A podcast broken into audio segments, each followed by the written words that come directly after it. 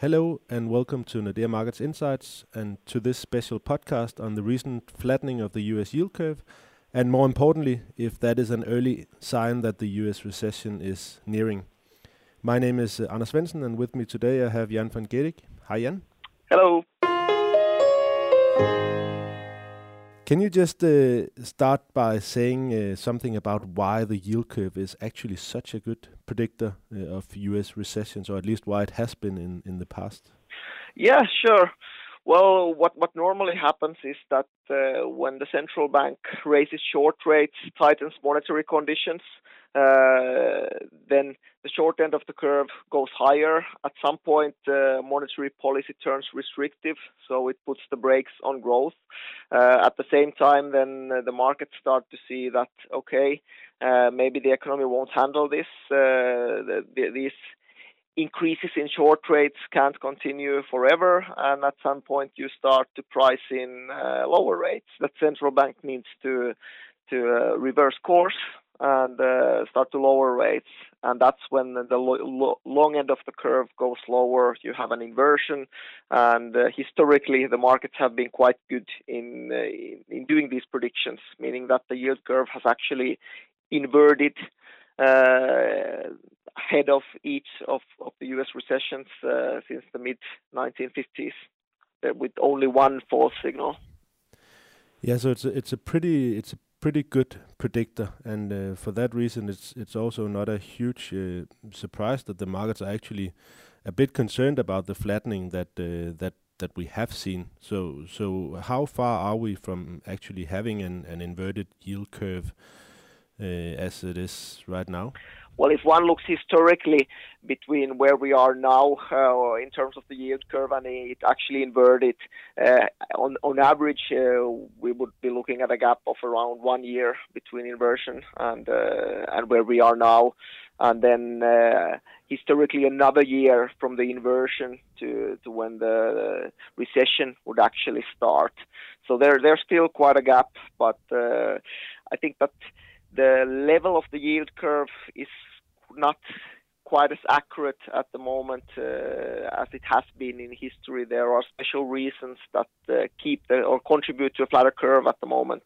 So uh, even if I think that the signals it's giving are worth looking at, uh, the the gaps in terms of time uh, might actually be longer this time. Yeah, so basically, if if we take history as a as a guide, then the next U.S. recession is is roughly two years ahead. And and then you mentioned two things, uh, at least in in your research note, that that is kind of different at the moment. You mentioned the the term premium and also the the neutral rate. Can you try to take us uh, through uh, both of these and and why that could mean that the uh, signal from the U.S. yield curve is is different uh, now than than in history? Yes, of course. Uh, if we start with the neutral rate, and the neutral rate is basically a concept that uh, it's a theoretical one. We can't observe it. We cannot even know afterwards uh, what, what, it was. But uh, uh for example, central banks tries to make estimate of a neutral rate, and uh, what it's supposed to be is supposed to be a rate where uh, monetary policy is neither accommodative or restrictive, so it, it's neutral. The monetary conditions are are neutral, and the monetary policy is not braking or accelerating growth. Uh, and this neutral rate has come down uh, quite a bit uh, because of slower trend growth, because of demographics, because of the global desire for savings over investments. And if you have a lower neutral rate, then the market shouldn't price in at what any point of the cycle uh, higher yields uh, or, or should now be pricing in lower yields compared to before, and that ends up that uh, the longer yields are lower and the curve is flatter than than historically seen. Yeah, because uh, that is the new yeah, because if you if you take that as as roughly a guide for whether the the Fed is actually braking the economy as it is, or they are still uh, adding stimuli, then we're still a, a, good deal lower than the neutral rate in terms of the the current Fed funds rate. And even if we get three hikes during uh, during this year, as uh, as the dot plot indicates, then we will still be, I guess, not in an overly restricted uh, restrictive um, level in terms of the the rate compared to the neutral rate. yeah, exactly.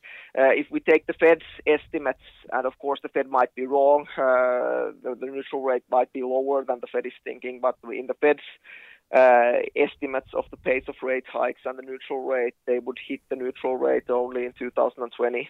Uh, and uh, let's say even if it's lower, then uh, I, I haven't really seen uh, estimates that would put it so low that, uh, or at least uh, convincing ones that uh, you would, uh, let's say, see restrictive monetary policy already this year. It's it's more than that uh, since the Fed's hikes haven't actually been lifting long yields, then monetary conditions aren't actually that tight at all even and uh, if you add to this that uh, the dollar hasn't strengthened lately, the opposite has happened. Then the monetary conditions have actually tightened less than uh, the Fed rate hikes alone would suggest, meaning that we should be, based on monetary conditions, even further away from recession than than the Fed hikes alone would suggest.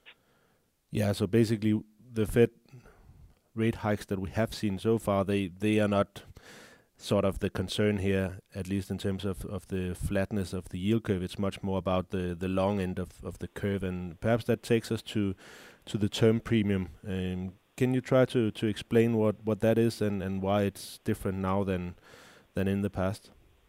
Yeah, the the term premium uh, basically illustrates that. Uh, uh, what what determines long rates?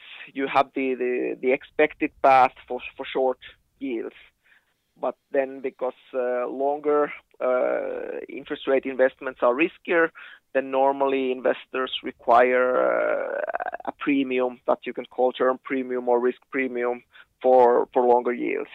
And uh, now in the world where central banks have almost globally uh, done a, a lot of direct asset purchases targeting government bonds uh, in, in, the longer end of the curve. They have actually so even uh, sought to depress this term premium, and uh, various models, uh, for example, in the U.S. show that this term premium has turned negative.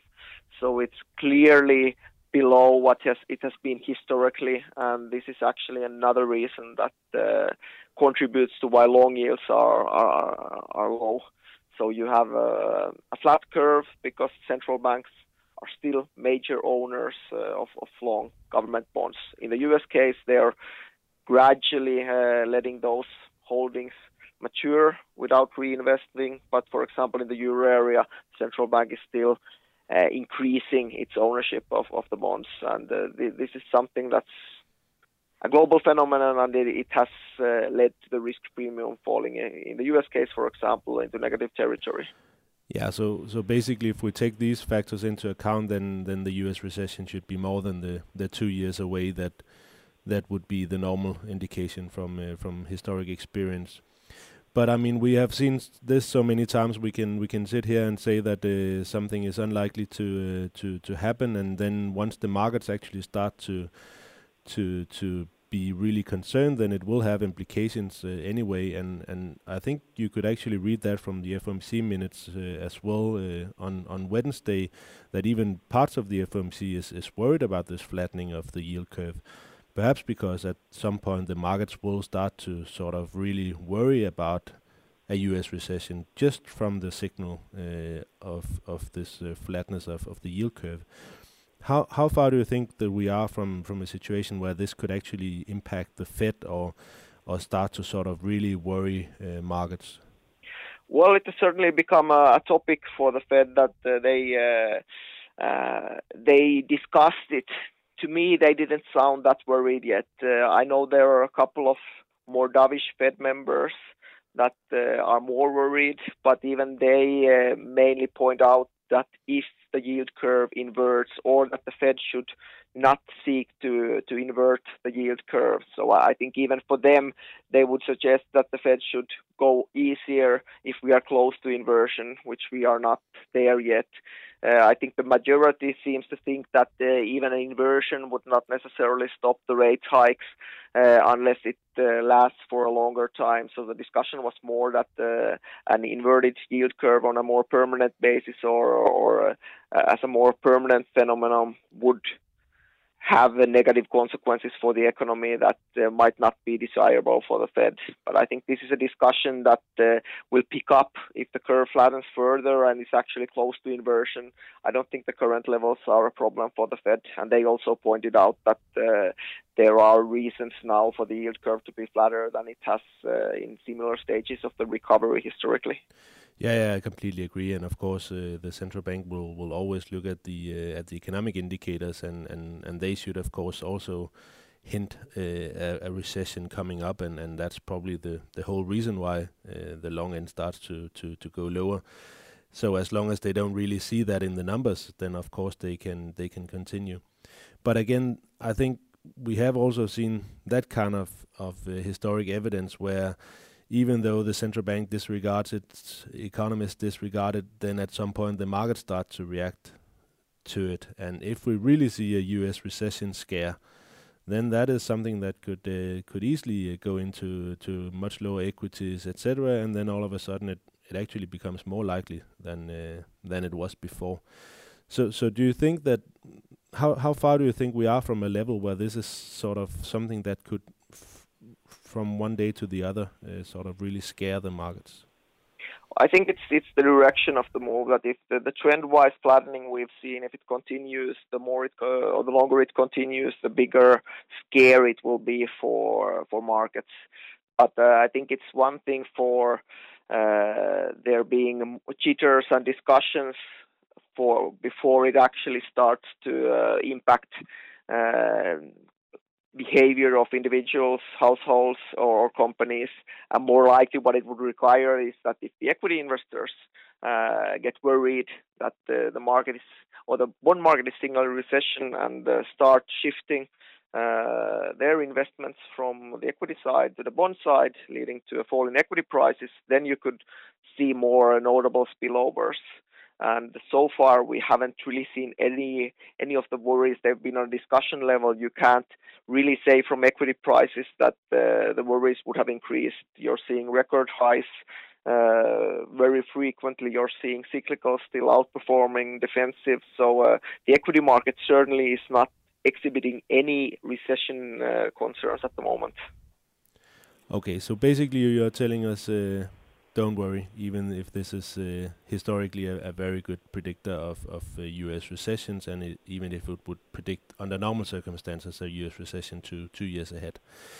Just to uh, to conclude, I'll just uh, ask you uh, just three quick questions, and then you answer shortly, just to to sum up what we have been discussing. Discussing. So the likelihood of a U.S. recession in 2018, in your view? Well, based on the yield curve, is less than 10%. But I, I think in general, uh, I'm not saying that don't worry at all. Uh, there's a tons of things that could surprise uh, that would could trigger recession. But I'm just saying that based on the current signals, one should not be worried that the recession is, is looming. And the likelihood for 2019?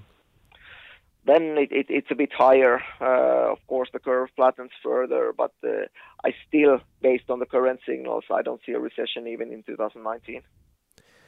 And uh, in terms of, of the yield curve, uh, do you think we'll see more flattening uh, this year? And do you also think that the curve will invert before the next year's recession? I think the pressure continues to be for flattening, and uh, I don't see any reason why the curve wouldn't flatten or invert this time. It's done so before. We have arguments why the curve should be flatter now than before. So now, if uh, if any time it should invert before the recession. And is that one year ahead? Inversion is probably more than one year ahead. I think uh, inversion maybe two years ahead, recession then uh, three years ahead. Okay, and last uh, question: Do you think that we'll have a situation where the Fed actually needs to to pause during this hiking cycle because of concerns of a, an inversion of the yield curve? I don't think that alone would stop the Fed from, or even lead to a pause in, in the hiking pace. If it uh, coincides with uh, a deterioration in some of the actual economic indicators, then of course it's one factor that would favor a pause. But alone, no. Thank you, uh, Jan, and uh, thank you all for, for listening. And I can, of course, warmly recommend you to, to read the research note. It's on uh, emarketsnordea.com. That's e-markets.nordea.com. And of course, you can also uh, follow the other things that uh, that Jan is writing uh, on our website or on on Twitter.